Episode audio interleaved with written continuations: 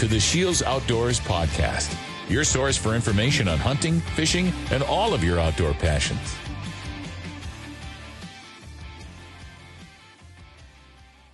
Hello, everyone, and welcome to the Shields Outdoors Podcast.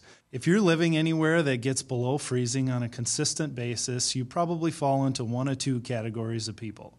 The first are the grumblers that winter is coming and you have to bundle up and start shoveling the driveway again. Or you are jacked that the lakes are starting to freeze and you can start ice fishing soon. This segment is for the second category of people, or the people that are tired of not having anything to do during the winter months and are looking for something to do. Now is the time to take inventory and organize that ice gear and prepare yourself for the season ahead. And with me today is an individual that's probably more excited than anyone for the upcoming season, and that's Ben Olson from our Grand Forks Shields location. How are you doing today, Ben? Doing great, Mike. How are you doing? Oh, I'm doing fantastic. So, can you tell us a little bit about how you got started with Shields and uh, and what you do? Uh, yeah, it was probably, man, it's got to be close to nine, ten years ago now. Uh, I was a part timer um, back in our old store when I went to college out here at the University of North Dakota, um, and then worked there part time for about three years. And um, after that, I took the uh, manager position of our fishing and ice fishing shop. So I've been doing that ever since. Very cool. What's uh, what's your favorite part about working for Shields in the fishing department? Uh, just being able to talk fishing every day. So being able to get paid to talk fishing, sell fishing. Uh, usually, always dealing with happy customers who are out doing the same thing. So it's always a blast. Yeah, you can't be mad about that. And uh, you know, that's one of my favorite things about my job is you know on social media too is you know you basically just get to talk hunting and fishing every day. Yeah, can't beat it. So, how did you develop a passion for ice fishing? Uh, I grew up in northern Minnesota. Um, so, I mean, you could throw a stone at a lake from our house and go to 10 different crappie lakes. And, you know, that's all we did in the winter. There's really not a whole else lot to do. I didn't play hockey or anything. So it was, uh, when you had time, you go out ice fishing just about every other weekend or before school, after school. Uh, we were always doing it. Mm-hmm. Nice. And are, do you spell, yeah, do you still spend a lot of time targeting crappies or have you moved to different fish? So, what, what's your favorite one to target? Uh, I'd say in the last five years, lake trout have uh, captured my attention the most. So, anytime we get a weekend off, uh, we'll plan a trip up to Canada. Um, like to get out to Fort Peck, um, but that's that's probably got most of my attention right now. Our lake trout. Yeah, that's. I mean, that looks like a ton of fun. I mean, those things must seriously fight. Yeah, it's it's a super addicting fish, that's for sure. I mean, when you when they hit, you know they're on. Mm-hmm. What uh, what sort of different tactics do you have to do for lake trout versus uh, versus like panfish or walleye? Um, I would say I would relate it closest to walleye. So I mean, you're looking for kind of the same structure as walleye. You're just going to put uh, just go deeper. So I mean, anywhere in that, you know, we look anywhere from that you know deep 40 to anything up to like 80 feet. Um, you know, 60 is kind of the right um, depth that we usually look for, and you're looking for those, you know, shelves or uh, long points or feeding flats. Um, so it's very similar, I guess, as far as structure goes to walleyes. You're just going a little bit deeper for that. Okay, that makes sense. So, uh, you know, we we kind of dove right into like a, a more advanced type of fish to go after. So maybe we move back to a little bit of the basics. So how do you uh, how do you recommend somebody gets started with fishing and ice fishing in particular? Like, what are the basics that someone needs? Um, I would say probably most important, um, just a you know a flash, or whether it's you know a Vexilar FL8, which is going to you know get the job done for any you know every any angler. Um, that's key, so you can know your depth, you can see fish, um, and then just you know rod and reel and some line and a handful of tackle. Um, you can get yourself a hand auger, or else you know the latest craze are all the augers that go on a on a drill. Um, so you can get into ice fishing, you know, very affordable um, and be very successful with it. Okay, perfect. Um, so what are you doing right now to uh, to prepare for the upcoming season? Uh, now is the time to get those uh, ice houses out of out of storage. Make sure no mice chew them up. Uh, get all that you know your rods and reels out, get the old lines stripped off of them, get some fresh lines spooled up. Um, you know, go through your tackle, take some inventory, you know, get your your clothes out and stuff. So it's you know, there's a lot that goes into it. Make sure all your batteries are good and charged, and if you need to replace some batteries in your flashers or augers, um, now's the time to do it. Mm-hmm. Are there certain things that you find you need to replace more often than others? Um, my big thing is line. I mean, I change my line out probably three to four times a year, um, especially if you're using a monofilament braid, not so much, but a mono. Um, I just don't like the coils in it. You know, inline reels have, have, have fixed that, but even when you're reeling up and you're hitting the edge of the ice, you're getting little abrasions in your ice line. So I like to change mine out more than, you know, four or five times a year. Mm-hmm. What about the people that don't fish quite as much as you do? Can you can you get away with not changing your line, or do you highly recommend changing it every season? No, well, every season mono, yes. Um, it just over time it just gains a lot of memory. Um, so mono, I would for sure change every season, and you don't have to do it four to five times. One time a season is is plenty. Um, braid, you can get a couple years out of it as long as it's stored correctly. Um, I would say sunlight is your biggest um, your biggest issue when it comes to line. If it's just sitting in the sun in a windowsill or something, that's just gonna make it go bad. But braid, you get a couple years out of it stored right. Mm-hmm. Where are you usually storing all of your stuff? Um, I usually keep mine in the garage or the basement. Um, all my rods and reels are in my ice case. Um, usually, I strip my line, you know, before I put it away and I like to keep it in, you know, somewhere that's going to stay dry. Um, ice houses I like to wrap up with, you know, um, like a saran wrap type deal, shrink wrap, but somewhere that's dry and away from critters, I guess. mm-hmm. Yeah, that makes sense. How many different ice setups do you have? Uh, I would say I probably have about 10 different rods, I suppose. Um, I guess it's not necessary to have it, but I mean, uh, you know, you got your lake trout stuff, your your panfish stuff, different walleye stuff, you know, dead stick rods. So, I mean, it's it's endless. If you want to get into it, there's a rod for just about everything. Mm-hmm.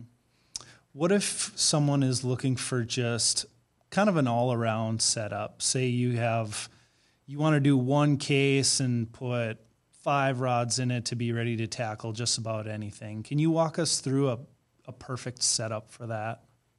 Yeah, um, I guess what I would start with would be, uh, you know, there's a lot of hard cases out there. Our Shields one's probably being our favorite, that ultimate case. Um, and then, you know, get yourself a light to an ultralight combo for your panfish. Um, and that'll, you know, take care of your crappies, bluegills, stuff like that, even perch. Um, then I like to do, you know, a medium light one for your walleyes, your average, you know, say Lake of the Woods walleye, Red Lake walleye, that's 16 to you know 19 inches that medium light 28 inch 30 inch medium light. Um, if you're to jig some bigger baits you know go maybe 30 to 36 inch medium rod you know for your bigger ripping style baits. And then usually i'll just have a couple you know dead stick rods like bobber rods. So you know like the jason mitchell meat stick or the jt walleye snare um, and i'll just set those up for bobbers. And realistically those can be used for you know anything crappies walleyes if it's on a bobber it can, you know, it's not really the rod doing the work. So, mm-hmm. what sort of reels are you putting on those different rods? Do you like to do your inline reels and, and vary your sizes of, of spinning reels, or is there anything else in your arsenal too? Um, yeah, so like panfish stuff. Um, if I'm using real light jigs, I like the inline reels. Um, keeps your line straight. So if you got a real light lure on, uh, a lot of my other stuff, I'm running spinning reels. Um, if you got a heavy enough lure, I like spinning reels the best. I just the drag on them um, when you're fighting a bigger fish is, is much better in my opinion. Mm-hmm. Makes sense.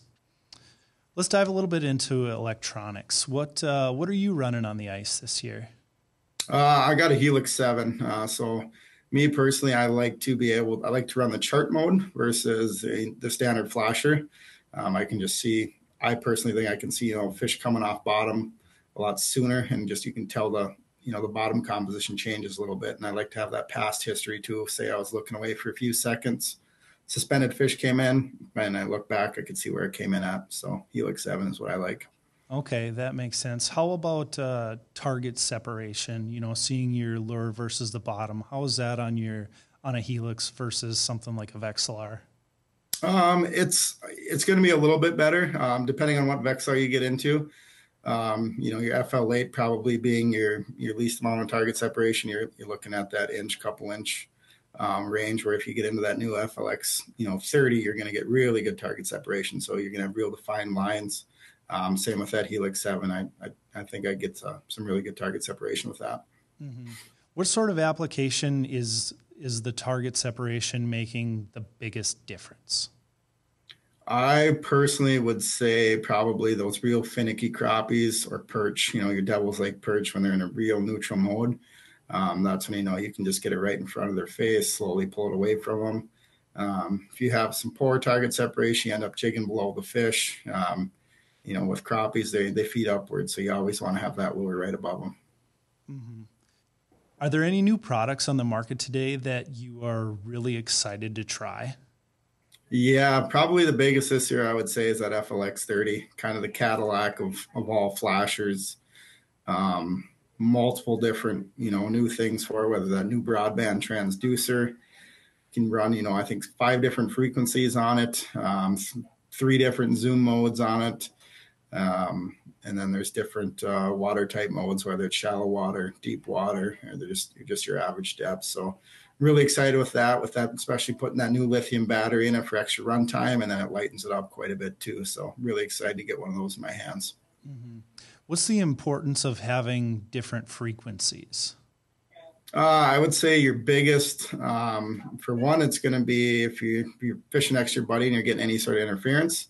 Um, then the other is just you know how deep of water you're fishing in. So as you change those, your you know your your cone's going to get bigger. So I go deeper, I like a little bit narrower cone, so I'm just looking straight down. Um, just get those better marks, and you know, marking, you know, way off, marking all your buddies' lines too. So um, that's probably the biggest. Mm-hmm. What are your thoughts on a hub versus the flip over style of fish houses? Are there certain times where one is better than the other, or do you have a preference? Yeah, I, I like them both, honestly. Um, if I plan to move a lot, I'm going to go with the uh, the sled house. Um, you can just leave it behind the snowmobile, four wheeler. You know, drill your couple holes and flip it over, and you're fishing. You got to move, you flip it back over, and you're going. Um, if you if you plan on camping on a spot for the day and you got a few extra people too, or you just want some some extra room, um, I'd go with that hub, that hub style. It's or if you're, you know, a guy driving out in the ice with a pickup, and you just want to throw that hub in there. Um, they both serve their purpose. I just think it's a quicker move with a sled house, but if you're camping, you want you want some room, and you're going to sit on a spot for you know better part of the evening or day. I'd go with that hub. Mm-hmm. Makes sense. When you're fishing personally, are you bringing both of them along? No, I'll usually just bring one. Um, you know, unless it's a long weekend, you might throw both of them in. But usually, I'm going to decide what I want to do before before I go, and then I'll just bring one of them along. Mm-hmm. Makes sense. Do you do a lot of fishing? Uh, you know, using a snowmobile or using a, a vehicle? What's your What's your favorite setup there? I, I would say snowmobile. So I have a snowmobile myself. So it's sometimes you just you get off the beaten path a little more, and then once you get that you know that super deep snow that might limit your your trucks from four wheelers from getting out there. Um, that snowmobile's nice because you can just ride on top, or if you get in a big slush hole, you got the power to float over the top and get over it. So it's I think it's just a little bit safer. Um, but I use a snowmobile personally. Okay. Can you walk us through how your snowmobile is set up? What sort of accessories and racks and whatnot you have on it? Yep. So I, I got a auger rack on the front, digger auger carrier right on the front. So that's just mounted uh, right, you know, right in front of the headlights there. Um, and then on the back of it, I got a big trunk on it. Otter makes one, you know, the monster box. And then uh, I fashioned mine. I just bought some summer summer rod holders and I bolted those right on there. So then I can hold six rods on my snowmobile. So if I want, I can leave my case at the truck and just throw my rods right in there. And then uh, the trunk, I can fit uh, my heater. Um, I'd rather keep my heater in there than rattling around the bottom of the fish house. All your tackle, I can put my flasher right in there. So anything that I know or don't want to get, you know, beat up in the sled, I can throw it right in that trunk. And, you know, any of your snacks and stuff for the day too, I can throw in there. Um, and then the nice thing is you can, you know, I mount uh, mount the Helix Seven right on the handlebars too. So pull up your lake maps and you know exactly where you're driving on that too. Mm-hmm. Yeah, that's the really nice thing about that Helix Seven is used to you know it's a fishing unit, but it's also a GPS too, so you can just mount it right onto the handlebars of that snowmobile and know exactly where you're going. Yeah, a lot of a lot of them all have that 110 plug adapter now too. So most of your you know snowmobiles, four wheelers have that power cord where you can just stick it into the 110 and or the 12 volt. I'm sorry, and you'd be good to go. Mm-hmm. Yeah, I know a lot of people are excited about getting out for the first time uh, in early ice, but one thing that everyone really needs to consider is safety. What are what are some of your tips to make sure that you're staying safe on the ice? Yeah, it's early ice is definitely uh, nothing to joke with. So um, I always say, buddy system works great. Make sure you have a friend with you if you're going to go check the ice for the first time.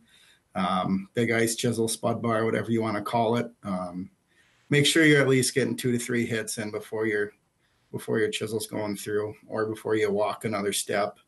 Um, ice picks. I mean, the first month of season, two months, or all year for that matter. Make sure you got a set of ice picks. So if you do go through, you can get out because that ice is usually no snow on it and super slippery this time of year. So those ice picks allow you to pull yourself out. Um, and an ice suit too. All ice suits pretty much float for that matter. Every brand you can get one that does. So um, that helps you you stay buoyant and get you out easier. And then even a rope or a, you know long stick or something. So if you fall through, your buddy falls through, they got something to help pull you out too. So it's just it's nothing to be playing around with early ice too. Um, another big thing would be a set of ice cleats too. So bare ice, nothing nothing worse than falling when you're on bare ice. So a pair of ice cleats definitely saves uh saves you from a few bruises. yeah, absolutely. I've definitely fallen more than once due to not wearing a pair of ice cleats. Yeah. Uh, so now that we've we've determined that the ice is safe, uh, what what sort of areas are you targeting early season to to get on the fish? Uh, like crappies, um, big thing is too is just kind of your your basins.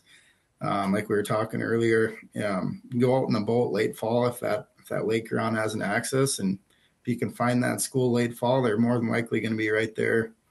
Um, come come first ice, so you got a good reference point to start. Um, walleyes, just those, you know, those first break lines, um, uh, humps, you know, the shallower humps, and then, you know, points off of shore too. So um, that's usually all, you know, the first targeting for me. Mm-hmm. Do you, would you rather target crappie early or walleye early? What it, uh, I like crappies there? early. That's my favorite. Yeah. That crappies. Is, huh? Yeah. Okay. How do you, how do you go about finding the fish? Like, do do you drill a ton of holes, or what's going on there? Yep. So figure out the structure you're targeting, and then if you you know if you're by yourself or if you got a couple guys, give one guy the auger. Usually, I'll you know drill in a straight line if you're on a basin, or you know zigzag, drill till you mark them. So you know sometimes you got to drill 50 holes to find crappies, 100 holes. So you know the auger's your best friend. Drill as many holes as you can until you're tired. Mm-hmm. Absolutely. That's where that's where those new augers like the light flight really really come in handy. Yeah, absolutely. Mm-hmm. Do you have any experience with uh, Garmin Panoptix or LiveScope? Do you use that at all? Yeah, I've used it. I don't own it myself, but I have used it uh, quite a few times. And yeah, if you want to find fish in a hurry, that definitely cuts off some holes for you. So every five feet you're drilling holes, you can drill them every 50 feet, 60 feet. So that's a nice thing with the new technology. It's you can find fish quick, so you stick that down there and scan around, and you can land on them with probably about a quarter amount of the holes drilled. That's awesome. Do you? How do you know when you're on a school of fish with that Panoptix? Have you, have you ever had instances where, like, you don't know if the fish are there for sure, or you just basically always know, or how's how does that work? Yeah, it's you know, for me, I would say finding a school of walleyes would be the hardest thing. I mean, walleyes move a lot; they're not just staying there. But crappies, a lot of times they're gonna, if it's a big school, they're gonna be from the bottom to 10, 15, 20 feet up in the water column. Um, and when you see those, it's it's a no brainer. I mean, you might see some trees or something, but those are solid. But with that live scope or Panoptix, cool thing, it's live, so you can you can see them swimming around, so you know for sure that it is a fish down there. Mm-hmm. That's very cool. What yeah. sort of depths are you targeting early season for panfish and then for walleyes?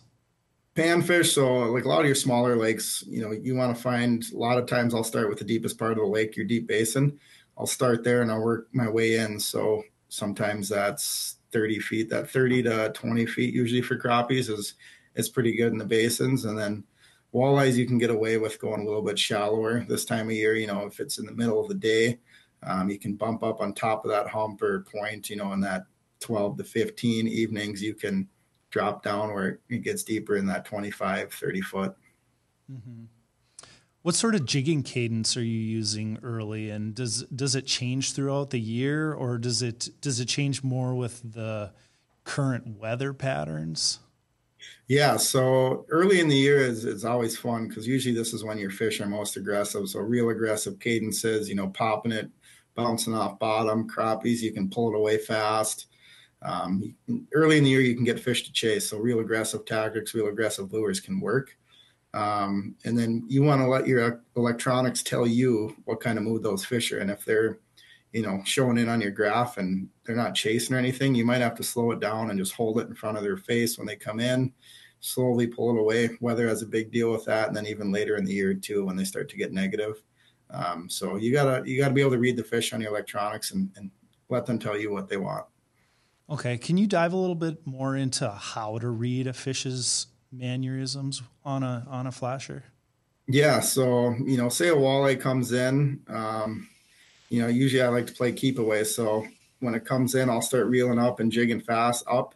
Um, if that thing's darting coming up really quick, um, you know that's an aggressive fish. If that thing's just kind of slowly hovering below your bait and kind of shooting back down to the bottom, um, it's not hitting right away.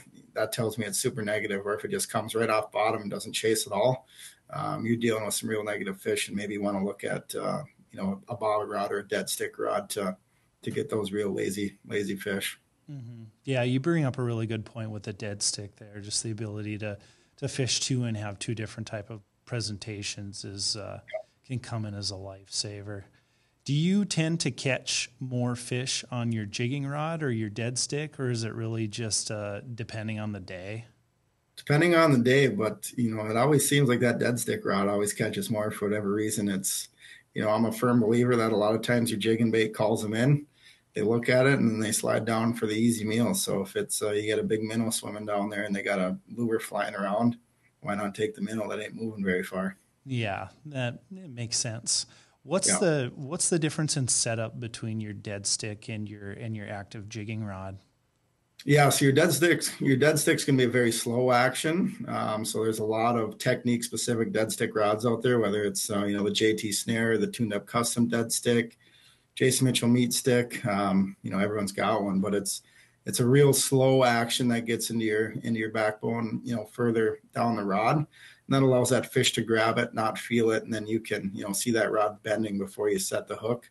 Um, whereas your, you know, your jigging rod's gonna be that very fast action rod. So right when you set the hook, you're, you know, you're into the into the fish's mouth. So pretty mm-hmm. big difference in those two rods. Yeah, I mean that makes a lot of sense to have your dead stick rod something that's going to be really sensitive on top and be in you know the fish aren't really going to know that they're grabbing onto something until it's too late and they hit the backbone and then the the fast action of of your jigging rod just to really maximize what you're doing with with your presentation and how lures are moving and stuff like that. Yep, exactly. Mm-hmm. Can you touch on a few of your favorite lures that you're using for early season? Is there anything that's uh, that's coming out this year that you're really excited to try? Um, yeah, I mean the Z Vibra came out with a real new small lure. Um, real tiny one for panfish. That one looks, you know, it's a it's a rattle style bait, but it's just super micro. So that one's really cool. Um, there's countless of those uh, ones you put glow sticks in, with the newest being that Northland Fire Belly. Um, so that uh, you know that glow stick illumination seems to be pretty big right now. Um, some of my you know tried and true favorites, you know, the Lindy Rattling Flyer spoon, Jigging Rap, you know, even the Rippin' Rap style baits too. So there's so many lures to to pick from. It's hard to choose just one. Mm-hmm. Yeah, I get I get excited to use the jig and wraps, but I don't know if I have the right cadence or not using it the right application. Can you touch on how to how to properly jig and when to use the the Jigging Rap style lure? Yeah, so usually I'll use jig and wraps early ice when it's when it's a real aggressive bite, um, and you really want to rip those things. You know, it's a fast, short rip, um, and then then things are just darting all around. So it's it's not your just slow jigging style bait. It's a it's a quick rip, and you got to be on some aggressive fish to uh, to get them to bite, or it turns the super negative ones into aggressive fish. So it's it's not one to just hang there under a rod and slowly jig it. It's some pretty good rips, and they'll come up and attack it. Mm-hmm.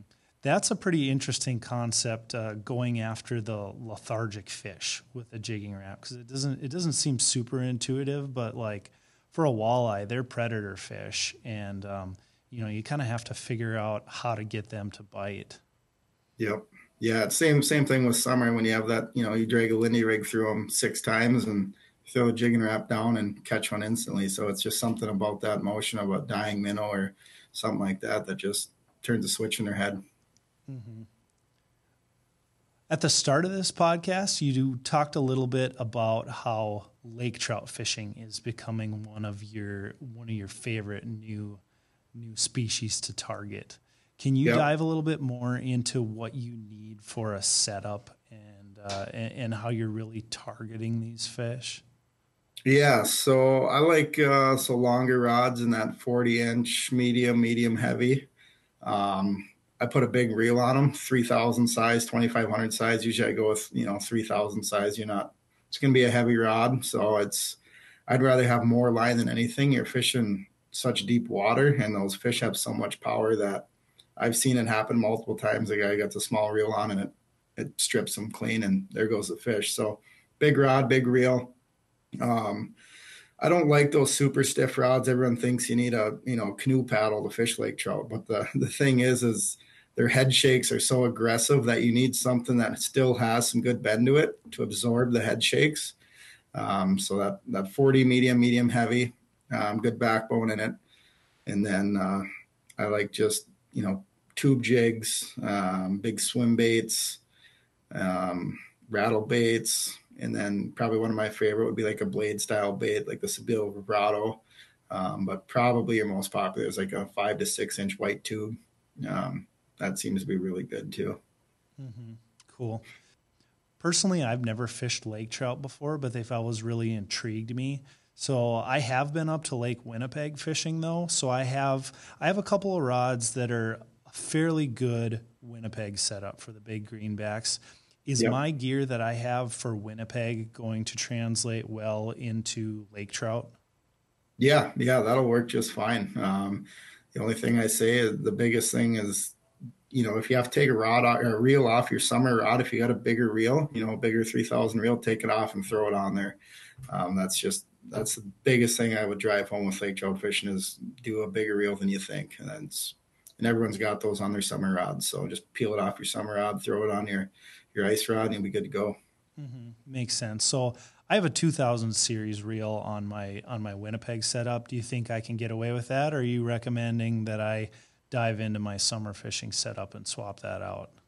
I personally, I'd go bigger. I mean, I've used them in the past, but I've seen the heartbreaks of when every bit of line goes off of them. So I'm going with my 3000. So if you got a little bit bigger one, grab it.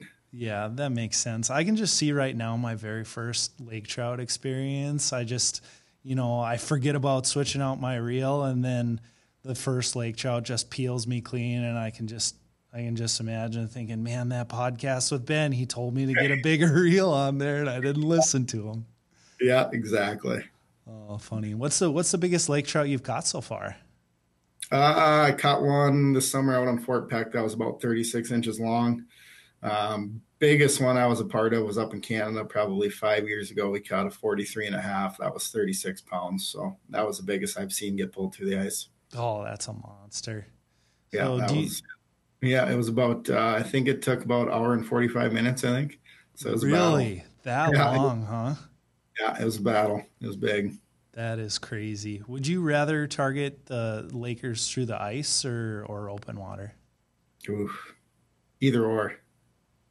yeah, they fight the same. I mean, it's the weather's a little bit better in the summer, so maybe summer, but either or. Mm-hmm. Cool. Yeah. So if you could only fish one species rest of your life, which one's it going to be? Walleye for sure. Why do you say that?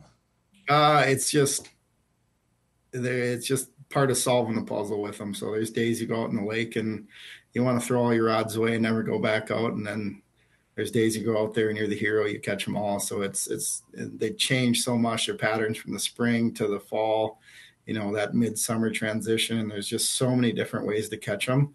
Um, that if, yeah, if that's all I could fish, it would definitely be walleyes. Mm-hmm. How does uh, how does early season ice rank at uh, at timing of the year to catch walleye? Is it is it a really good time or is it kind of a slower time to catch them?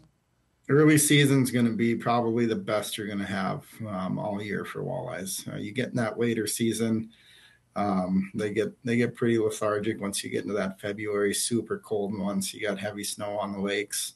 So early season is by far, in my opinion, the best until you hit that. You know, in, in North Dakota, you hit that. You know, last ice bite. Mm-hmm. Do you think it's just because they're kind of putting on the feed bag due to the dropping temperatures, or why would you say that that early ice yeah. is best? Yeah, I think so. Yeah. So yeah, early ice is you know they're they're eating and you know there's still a lot of oxygen in the water, so they're super active. So early ice is good, and then that late season stuff um, can get really good again too. Right before that spawn, you know, a lot of them are starting to head to where they're going to spawn, so they're they're hungry before that too. Mm-hmm. Kind of about the congregation at that point. Yeah, exactly. Mm-hmm. What is your most memorable trip on the ice? Do you have one? Yeah, so we we used to take wall tents out in Canada, lake trout fishing. We'd camp on an island in a wall tent. So we'd snowmobile out about 16 miles, set up a wall tent, sleep in a wall tent for a week. Um, the one year, probably the one that's the most memorable, is probably the the worst. Turned into a thunderstorm, melted all the snow on the lake, had about a foot of standing water in our tent and on the lake and then that rain turned into uh, a 60 mile an hour blizzard whiteout when we woke up in the morning trying to pack up in that and it was a, it was a nightmare there was about an inch of ice on that water and we broke through the whole way so it was it was not fun oh man that sounds like a nightmare yeah. Um, it, do you have any more of the lighter memories? You know, something that's something that didn't have any super difficulties. Yeah, usually, I mean, Red Lake, early ice Red Lake is always a blast. I mean, you get that, you know, 50 to 100 fish days. We used to go up, uh, you know, for almost four or five days after Christmas every year when I was in college, high school. And some of the best walleye fishing you can have early ice is that early Red Lake bite. So that's always, uh, those ones always stick in my head when it's, you know, fishing six feet of water and it's just lights out fishing. Mm-hmm. Yeah, that can be a lot of fun, and and yeah, I've I've fished Red Lake a few times early ice too, and you know there there are times where you miss, but uh, generally you can you can really get some pretty good fishing up there. Yeah, yeah, it's usually pretty good. Yeah. Do you have any trips planned in your in your schedule for early season? Um, I'm sure I'll go to Red once or twice. I'll make her out to Devils, I suppose, a few times. Um, usually I like to get home you know that northern Minnesota area and get on some of those crappie lakes. You got a four wheeler into stuff like that. So those are usually on the docket right away. Very cool. If you're following social media, Scheels Outdoors on Facebook and Instagram, you're going to be seeing a pretty good amount of Ben uh, doing some doing some ice tips. We actually shot a lot of that stuff in early March. Uh, can you give us your thoughts on on how things went that day and and what we can expect to see for content in the future? Yeah, that uh, that was a pretty pretty special day. There was, uh, I mean, endless amounts of bluegills, and uh, we stumbled in some pretty big crappies. I think uh, one of the guys what caught a 15 incher.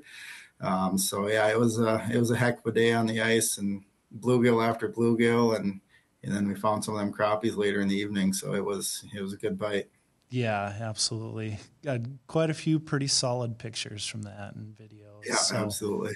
Can you touch on a couple of the of the videos, the quick hitters that uh, that we're going to be talking about? Yeah, so uh, we did a couple on like uh, you know one two punch for for rods as far as well you're fishing crappies or or walleyes. You know, two tactics that you want to have have handy. Um, covered the uh, Marcum Lithium shuttle, um, just the, versa, the versatility of it, uh, different things you can do with it. Um, so that that'll be a good one there. Um, you know, with eel pout growing, we did a we did a few um, tips on on eel pout fishing. That's just becoming uh, that's blowing up come come March during the spawn too. So um, look out for those videos. Uh, I think they'll be pretty helpful for you. Perfect. All right, Ben. Well, it was uh, it was a pleasure talking with you. Had a lot of great information, some good uh, strategy on how to get yourself prepared for uh, for early ice. Awesome. Yeah. Any, any more questions? Uh, just swing into the store, and one of the guys will definitely get you taken care of. Yep, absolutely. Feel free to reach out to any of our experts in the store. And uh, you're also on Instagram too, aren't you, Ben? Yep, yep. I'm on Instagram. I don't post a ton, but I, I definitely do when we get into some good fish. Yeah. Mm-hmm. You got a pretty interesting handle too, don't you? Yeah, it's uh, it's pretty good one. yeah, be uh, notorious B E N. Yeah, there you go. So perfect. All right. Well, thank you for your time and uh, and all your information.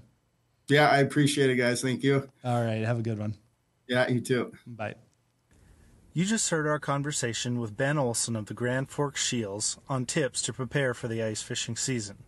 If you're like us here at Scheels, you are checking that extended forecast every day to see when lakes are going to start locking up but please practice safety and bring those ice picks and a spud bar out there with you. If you have any questions, feel free to reach out to us in the comments of this podcast, on social media at Scheels Outdoors Facebook and Instagram, or stop by one of your local stores.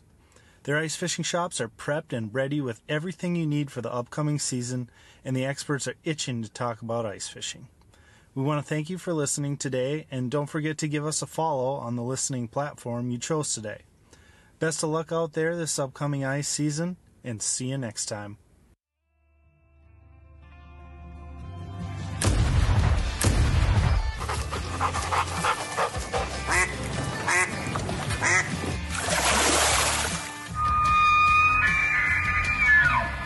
Thank you for listening to the Scheels Outdoors Podcast. Stay tuned for future segments and visit our social media pages, Scheels Outdoors on Facebook and Instagram for daily updates.